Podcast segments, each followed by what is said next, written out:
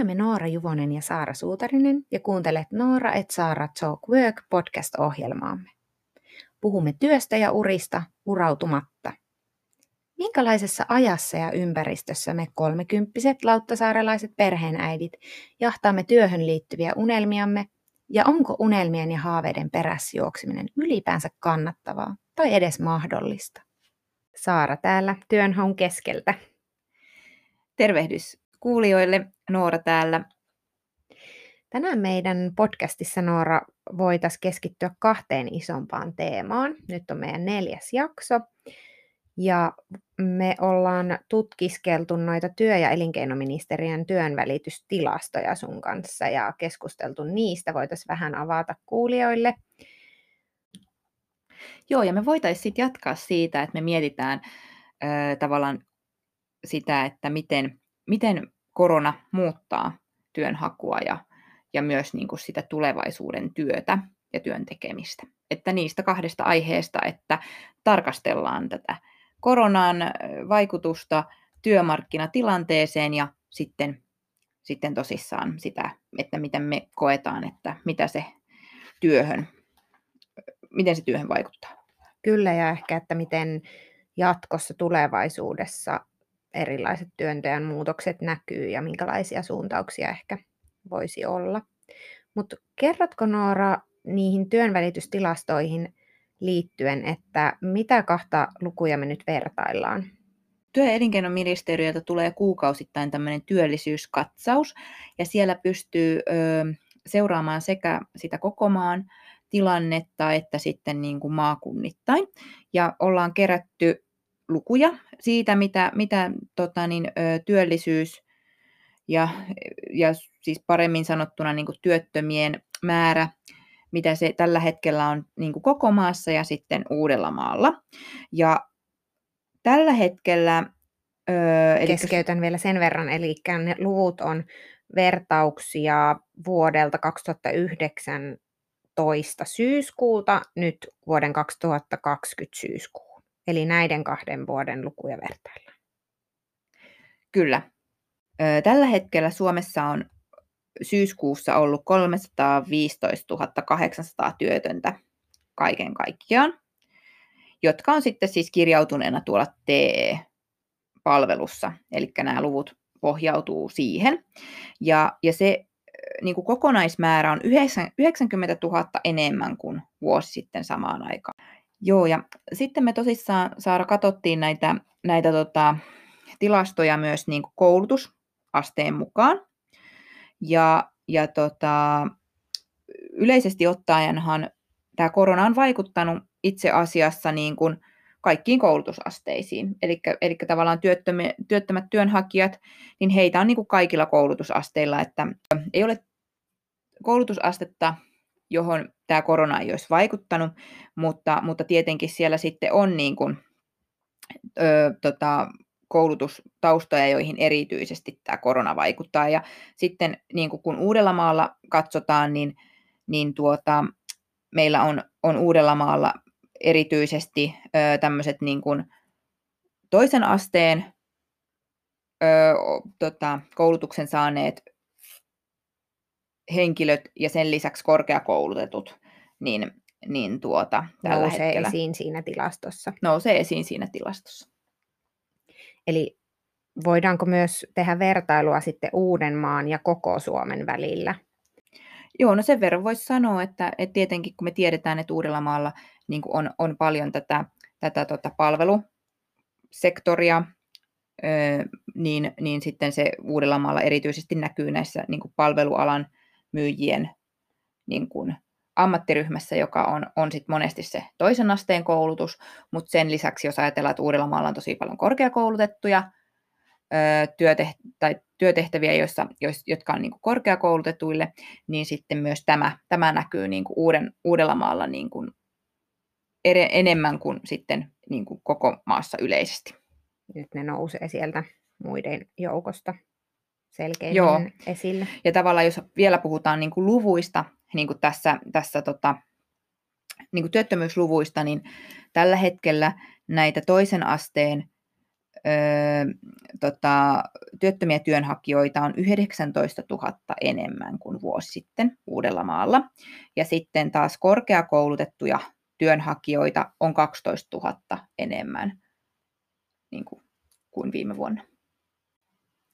Okei, eli tilastojen valossa työttömyys on noussut vuodessa, vuodesta 2019 reippaasti tänne vuoteen 2020.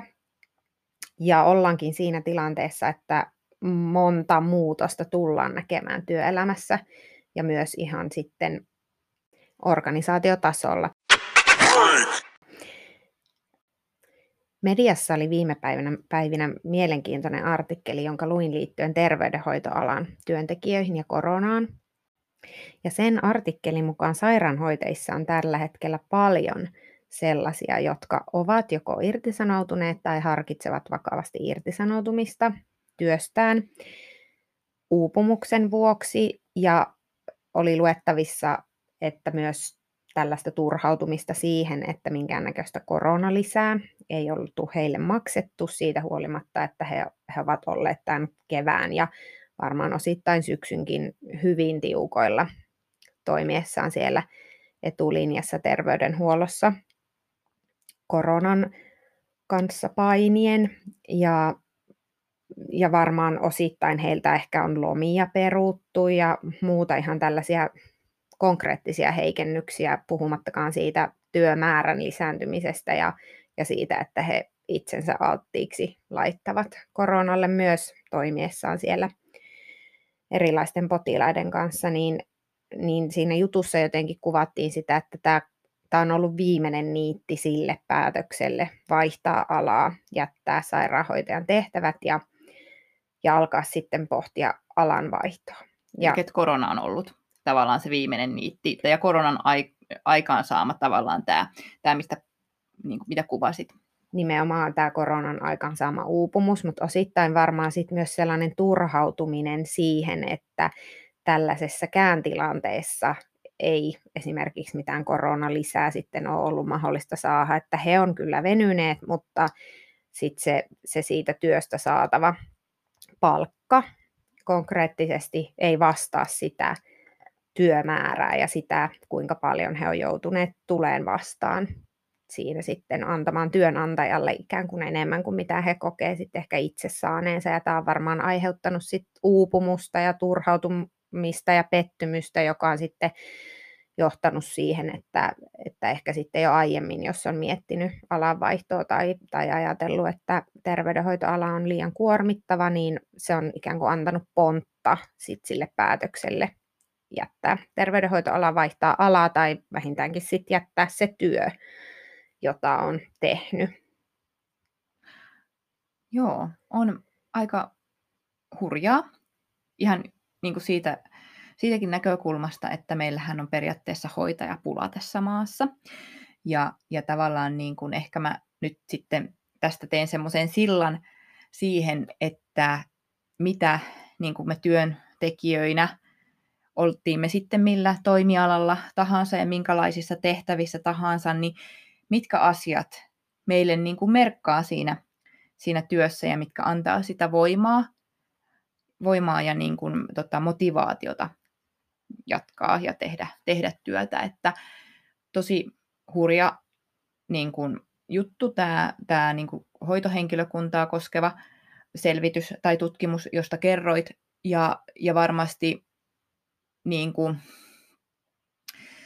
ei ole ainoa ala e-, eikä koske siis ainoastaan hoitajia, että, että korona on tehnyt tavallaan entistä näkyvämmäksi sen, että miksi minä tätä työtä teen ja, ja millä tavoin tässä työssä niin kuin toimin ja mitä haluan työltäni. Kyllä, ja, ja just toi sun mainitsema ristiriitaisuus tai paradoksi siitä, että meillä on olemassa tämä työvoimapula terveyden, sosiaali- ja terveydenhuollossa, ja sitten sieltä on karkaamassa työlleen omistautuneita ja, ja asiantuntevia ihmisiä, niin, niin tämä on sellainen iso ristiriita, mikä vaatii ratkaisua ja meidän päissä. Se, se ei ole mahdollista sitä ratkaista, mutta toki aiheuttaa huolta ja tavallaan se ristiriita, että meitä työnhakijoita on tällä hetkellä niin valtava määrä, niin mi, mistä riittää kaikille alanvaihtajille ne työt ja mitä se ikään kuin vaatii, että pääsee sitten käyntiin jossa, jossakin uudessa työssä tai... Kyllä. Ja ennen kuin lopetetaan tästä aiheesta, niin haluan kyllä niin kuin ehdottomasti tässä kohtaa kiittää meidän hoitajia ja sosiaaliterveydenhuollon ammattilaisia, jotka oikeasti tekee ihan äärimmäisen tärkeää työtä. Ja kyllä mä niin kuin toivon, että, että me kaikki itse omalta osaltamme niin kuin mietitään, että mitä me voitaisiin tehdä sen eteen, että, että esimerkiksi hoitotyötä arvostettaisiin enemmän ja, ja myös sitten työnantajat niin kuin kiinnittäisivät huomiota niin kuin hoitajien ja, ja ammattilaisten työoloihin. Kyllä. No minkälaisia työnteon muutoksia me voitaisiin, mitä voisi olla nähtävissä nyt? Varsinkin työn, varmaan työn tekemisen tavat on ollut muutoksessa ja muutenkin ehkä korona niitä tässä vielä vauhdittaa. Mutta minkälaisia muutoksia Noora sä oot näkevinäsi nyt tässä tulevaisuudessa liittyen työn tekoon, tapoihin, työskennellä? No mulle tulee ekana mieleen siis etätyö ja sitten tavallaan sen työntekijän itsenäinen työskentelyote. Että jos mä ajattelen, mitä korona nyt erityisesti sitten tällä hetkellä ja, ja, ja keväällä, että miten se vaikutti vaikka omalla kohdalla, niin, se, vaan, se, se tavallaan niin kuin etätyön tekeminen – etäpalaverit, tämmöinen viestintä, miten kommunikoit erilaisten järjestelmien kautta, kun olet aikaisemmin tottunut tapaamaan ihmisiä kasvokkain. Ja, ja sitten tavallaan se, että, että miten johdat omaa työtäsi, kun teet sitä niin kuin yksin jostain tilasta käsin. Kyllä, ja näistä, mole, näistä sun mainitsemista asioista niin on varmaan löydettävissä paljonkin positiivisia puolia, ja, ja sitten toisaalta sellaisia haasteita, joita sitten tulee, tulee myös sen mukana, että ehkä esimiehen, esihenkilön tuki on, on ollut ainakin erilaista ja ei välttämättä niin läsnä olevaa kuin aiemmin. Ja sitten, eli ihan siihen itsensä johtamiseen liittyen, ja sitten ne viestinnän eri muodot, joihin on sitten pitänyt sopeutua että välttämättä aikaisemmin ei ole ollut omassa työssä lainkaan käytössä mitkään muut, mikään muu kuin kasvokkainen vuorovaikutus. Ja sitten yhtäkkiä pitääkin omaksua erilaisia, erilaisia järjestelmiä ja ohjelmia ja vielä oppia sit erilaiset vuorovaikutuksen tavat niissä. Varmaan molemmissa on hyviä ja huonoja puolia. Kyllä, ja sitten ehkä semmoinen, että samalla tavalla kuin yleisesti ottaen mun mielestä korona on pistänyt ihmiset miettimään, että mikä elämässä on tärkeää, ja miettimään myös sitä, että kuinka kohtaamme toisia ihmisiä, ja ehkä myös huomaamaan sen arvon, mikä sillä on, että kohtaamme niin kuin ihmiset kasvokkain ja jossain tilassa, että, että on tosi arvokasta, jos pääsee johonkin, johonkin seminaariin tai johonkin kokoukseen kasvokkain, kun se on tavallaan nyt ollut hyvin niin kuin kortilla. Ja, eli tavallaan se, siis todellakin se ajatus, että, että osataan arvostaa joitain asioita ehkä korkeammalle, kun, kun ollaan pidetty aikaisemmin niin kuin itsestäänselvyytenä. Mutta sitten toinen, että samalla tavalla, kun me osataan arvostaa ehkä niitä kohtaamisia enemmän, niin väitän, että tämmöinen niin kuin yhteisten asioiden vieminen eteenpäin ryhmässä niin kuin kokouksien kautta, niin niiden on niin kuin pakko tehostua koska niin kuin, nyt tavallaan pitää ihan oikeasti niin kuin miettiä, että miten, miten nämä asiat niin kuin vedetään läpi. Ja, ja tota, silloin niin kuin, me ei voida pitää mitään niin kuin palavereita niin, että eka 15 minuuttia niin keskustellaan, keskustellaan niin kuin kuulumisia ja sitten niin kuin, tota, niin kaksi tuntia keskustellaan jostain asiasta. Mä veikkaan, että siis kokous, kokouksissakin niin siis viedään läpi entistä tehokkaammin niitä asioita eteenpäin. Ja niin kuin kokonaisuudessaan kokouskäytännöt on mullistuneet ehkä siitä entisestä. Ymmärsinkö oikein? näin mä ainakin itse niin kuin ajattelen, että varmasti, varmasti niin kuin näin on. Aika monelta on kuullut sellaista kokemusta, että nimenomaan toi työajan tehostuminen on tapahtunut, että saa enemmän asioita aikaan lyhyemmässä ajassa. Mutta toisaalta, mm, vai ymmärsinkö oikein, että ehkä sitä, sitä ajattelit myös tuossa, että asioita pitää saada tehokkaammin ja nopeammin vietyä läpi. Toisaalta etätyö varmaan ö, tuo myös sellaista lamaannusta, ainakin jatkuessaan pidempään tai ainakin jatkuessaan kuukausia. Ja jos ei, jos ei tule vastapainoksi koskaan sitä, sitä työpaikalla ihan konkreettisesti tai kollegoiden tapaamista kasvatusten, osallahan on mahdollisuus ehkä molempiin. Niin etätyö voi myös tuoda mukanaan lamaantumista ja kaikenlaisia tunteita ahdistuksesta ja epätoivosta. Kyllä, ja siis Saara, mä nyt tähän itse asiassa lisään sen, että me ollaan puhuttu tästä, niin kuin mitä se työnteko on, mutta me voitaisiin myös puhua siitä, että mitä se työnhaku on, koska tällä hetkellä me ei olla kumpikaan töissä.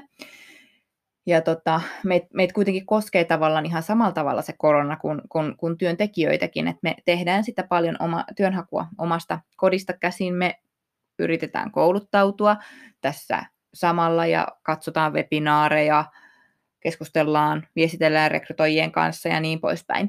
Ja tota, ihan samalla tavalla niin nämä tunteet, että on niin kuin lamaannusta, välillä on semmoista, että joo, en jaksa tehdä yhtään mitään, mikään, en saanut mitään aikaiseksi tänään, tai niin kuin tämän tyyppisiä, tämän tyyppisiä niin kuin ajatuksia. Ja sitten ö, meillähän tämä on ollut tämä itse podcastin toteuttaminen niin kuin yksi semmoinen hyvä vertaistuen väline, ja, ja samalla, samalla tavalla sitten niin kuin esimerkiksi itseni on pyrkinyt, pyrkinyt siihen, että näkisin kasvokkain esimerkiksi entisiä työkavereitani ja, ja tosissaan myös muita, muita tuttuja, ja, tuttuja, jotka ehkä pystyy vähän niin kuin sparraamaan mua työn haussa, mutta myös sitten ihan niin kuin, että päästään vaikka jonkun kaverin kanssa lounalle.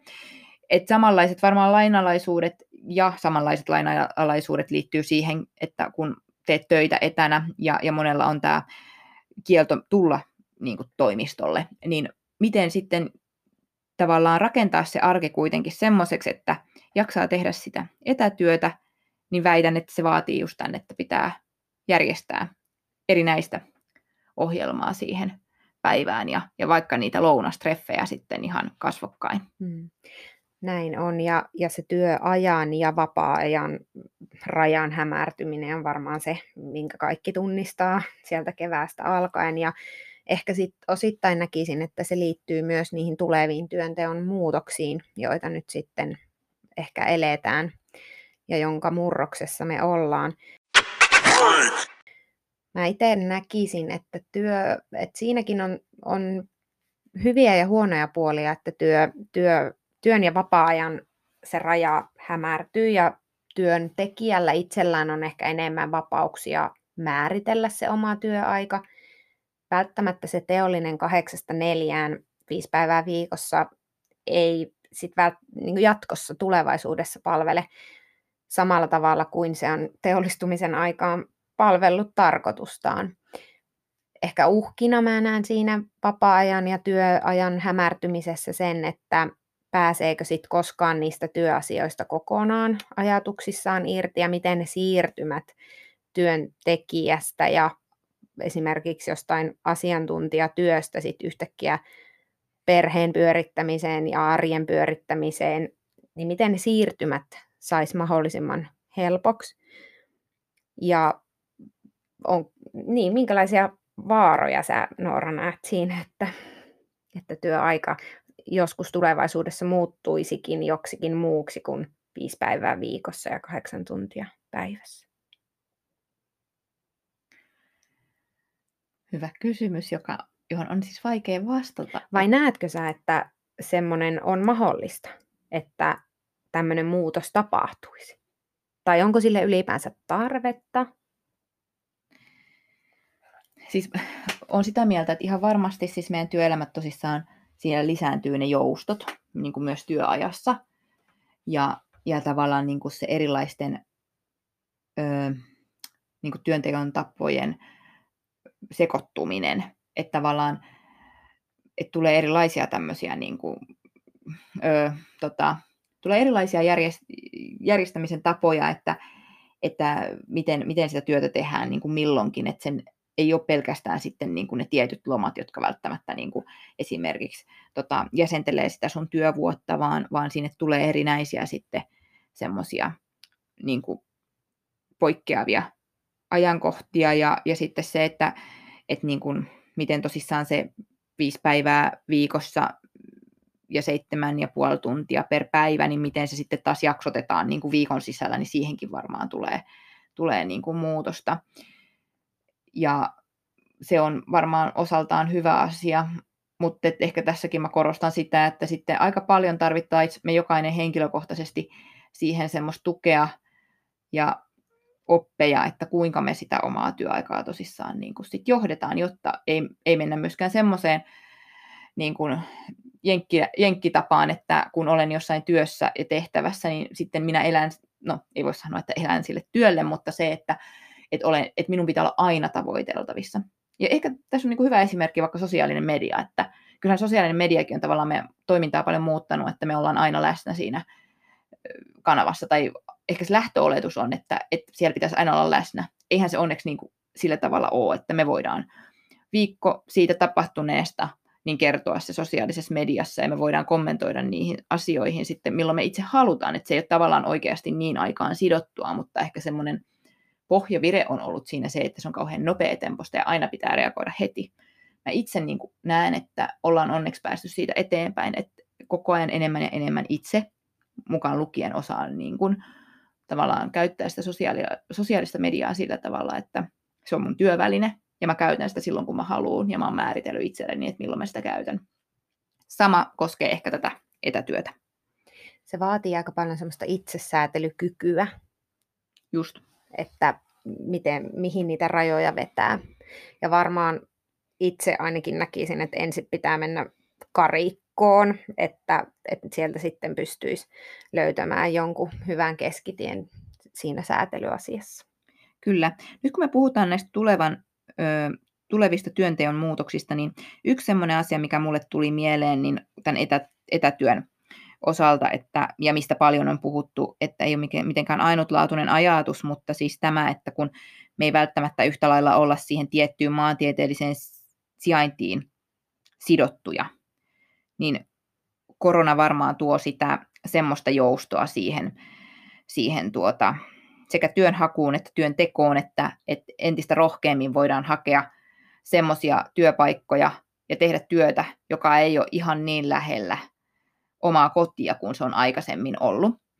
Ja itse asiassa tämä ei nyt ole mikään semmoinen tilasto, mitä, mitä olisin lukenut, mutta joku tämmöinen artikkeli kuitenkin siitä, että esimerkiksi niin kuin niin kuin Oulun seudulla tai jossain Pohjois-Suomessa, niin on koronan aikaan tullut enemmän niin kuin työhakemuksia myös, myös niin kuin sitten muilta alueilta kuin pelkästään sieltä Pohjois-Suomen alueelta. Että, että ehkä tämä on, puhutaanhan myös tämmöisestä niin kuin monipaikkaisesta asumisesta, että korona on tavallaan tuonut ehkä sen näkyväksi, että mitä olisi esimerkiksi, esimerkiksi se, että, että asut kahdella paikkakunnalla ja teet työtä vaikka Itä-Suomessa ja asut tosittain Helsingissä ja sitten, sitten tavallaan omalla vapaa-ajan asunnollasi ja oletkin töissä periaatteessa jossain, jossain itäsuomalaisessa yrityksessä. Kyllä, Sanna Marinhan varmaan tällä vai viime viikolla otti kantaa siihen, että tämmöiseen kaksoiskuntalaisuuteen, että kun on kaksoiskansalaisuuksia, niin nyt sitten jatkossa voitaisiin miettiä tämmöistä kaksoiskuntalaisuuden mahdollisuutta ja varmaan juuri tähän liittyen, että lasten koulut, paikat ja muut, jotka sitten määräytyy sen asuinkunnan perusteella tämmöisiä perheitä ajatellen, jotka osaa vuotta voisi ajatella asuvansa vaikka vapaa-ajan asunnolla jossain muussa maakunnassa kuin missä työpaikka on. Ja paljon on julkisuudessa ollut tarinoita ihmisistä, jotka on kertonut, että korona-aika ja tämä etätyöhön siirtyminen on ollut viimeinen niitti sille päätökselle palata esimerkiksi kotipaikkakunnalleen tai synnyinpaikkakunnalleen johonkin uudelta maalta vaikka pienempään maakuntaan. Ja moni muutto tappiopaikkakunta on, on sitten onnekseen saanut uusia veronmaksajia myös sitten koronan myötä. Tutkijat on kai antaneet lausuntoja siitä, että onko tämä välttämättä mikään sellainen pysyvä ilmiö tai kuinka, kuinka tilapäinen ilmiö tämä sitten on. Ja senhän sitten aika näyttää, mutta itsekin henkilökohtaisesti tunnen ihmisiä, jotka on tehnyt päätöksen lähteä sitten asumaan synnyinsijoilleen ja työpaikat on edelleen täällä pääkaupunkiseudulla. Ainakin tähän, tässä vaiheessa se näyttäisi menevän ihan hienosti se järjestely. Tämä on kyllä tosi mun mielestä niin kuin hienoa, siis jos ajatellaan, että koronassa jotain positiivista, niin tavallaan on hienoa se, että, että tota, me tavallaan voidaan ajatella, että vaikka meillä on iso maa, siis tota, maantieteellisesti ollaan laaja, laaja, laaja tota, valtio, niin se, että niin kuin tavallaan ne etäisyydet kuitenkin tavallaan nykyajassa niin on suht lyhyitä. Tai voidaan ajatella ne lyhyemmäksi, että, että tavallaan olisi aika ihanaa, että me pystyttäisiin tosissaan niin kuin työskentelemään ja elämään ja hyödyntämään tavallaan tämä rikkaus, mikä meillä, meillä niin kuin tässä maassa on, että meillä on erilaisia alueita, joissa on erilaisia vahvuuksia, ja sitten tavallaan ihmiset saa itse päättää, että missä, missä he niin kuin tavallaan tekevät eri, eri toimintoja, koska tavallaan sitten jos me mietitään niin kuin, niin kuin siis, mietitään siis tätä hetkeä, mutta myös erityisesti niin kuin tavallaan koronan tota, ennen koronaa, niin kyllähän, ja me tiedetään, että eihän tämä korona ole vaikuttanut siis tähän muuttoliikkeeseen, joka tulee, tulee niin kuin maakunnista Uudellemaalle esimerkiksi, tai sitten niin kuin, että maakuntien sisällä niin maakuntakeskuksiin. Että et en mä, mä en, mä en itse niin kuin ehkä usko, että nämä pohjavirrat niin kuin hirveästi tästä muuttuu, mutta on mun mielestä erittäin positiivista, että siellä on myös niitä toiseen suuntaan menijöitä ja kulkijoita, että me tavallaan nähtäisiin ja hyödynnettäisiin tavallaan niitä meidän omia toiveita niin kuin sen oman elämän rakentamisesta, rakentamisessa entistä vahvemmin. Niin, että se työpaikka itsessään ei sanele sitä, että missä me asutaan ja missä meidän on pakko olla. Ja tällä hetkellähän tämä koskee valitettavasti vain rajattua joukkoa, tällainen mahdollisuus, että työtä voidaan tehdä etä, etänä ja, ja teknologiavälitteisesti, että kaikilla aloillahan valitettavasti tähän ei ole ylipäänsä mitenkään mahdollista, jos, jos se työ on sidottu paikkaan. Mutta mä ajattelisin, että ne työajan muutokset saattaa vaikuttaa sit sellaisiinkin aloihin, joissa se työ tehdään siellä työpaikalla, työpaikalta käsin. Että jos, jos työaika muuttuu, se mahdollistaa ehkä pidemmät vapaat ja, ja eri tavalla jotenkin sen työajan järjestämisen, niin mä ajattelen, että toivottavasti se toisi myös sellaisille aloille sitten joustoa ja valinnanvapautta ja mahdollisuuksia suunnitella sitä elämää eri tavalla. Että jos, jos työaikaa ruvetaankin jotenkin eri tavalla laskemaan. Joo, hyvä puheenvuoro. Ja mä ajattelen, että tässä on kyse erityisesti sit yhdenvertaisuudesta. Että olisi tosi hienoa, että me niin kun tavallaan pystyttäisiin tätä työelämää rakentamaan niin, että huolimatta siitä, että minkälaisella toimialalla työskentelet, niin me voitaisiin saada niitä joustoja ja, ja tavallaan tehdä esimerkiksi just myös etänä osittain sitä työtä, että, että niin kuin sanoit, että tämä koskee nämä etätyön hyödyt esimerkiksi tällä hetkellä, niin, niin vain osaa työntekijöistä, niin toivoisin, että, että yhtä lailla tosissaan se yhdenvertaisuus olisi tämmöinen läpileikkaava teema, teema kaikille. Nyt jos sitten vedetään yhteen tätä meidän tämän podcastin keskustelua, niin, niin me tosissaan alussa puhuttiin tästä niin kuin korona-ajan työttömyydestä ja, ja, ja tarkasteltiin siis työttömyyslukuja, tämänhetkisiä työttömyyslukuja vuoden takaisesta. Ja, ja työttömyys on tosissaan kasvanut aika reippaastikin ja tällä hetkellä meillä tosissaan 315 800 työtöntä työntekijää koko maassa ja se on niin kuin lähes 100 000 enemmän kuin vuosi sitten. Sitten me tosissaan käsiteltiin näitä, näitä tiettyjä koulutusasteita ja, ja työttömyyttä uudella maalla.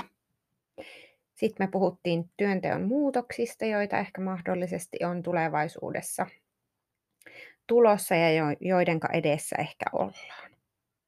Tämmöisiä aiheita tällä kertaa. Sitten lopuksi meillä oli kysymys kuulijoille. Haluttaisiin kuulla teiltä tarinoita siitä, millaisia epätyypillisiä ratkaisuja korona on saanut sun elämässä aikaan. Ja koskien juurikin sitä työelämää ja työnhakua. Että mikäli haluat jakaa sun tarinan meidän kanssa, niin laita meille viestiä esimerkiksi Instagramissa tai Facebookissa. Me odotellaan viestejä. Olkaa aktiivisia. Kiitos. Kiitos kaikille. Moi moi.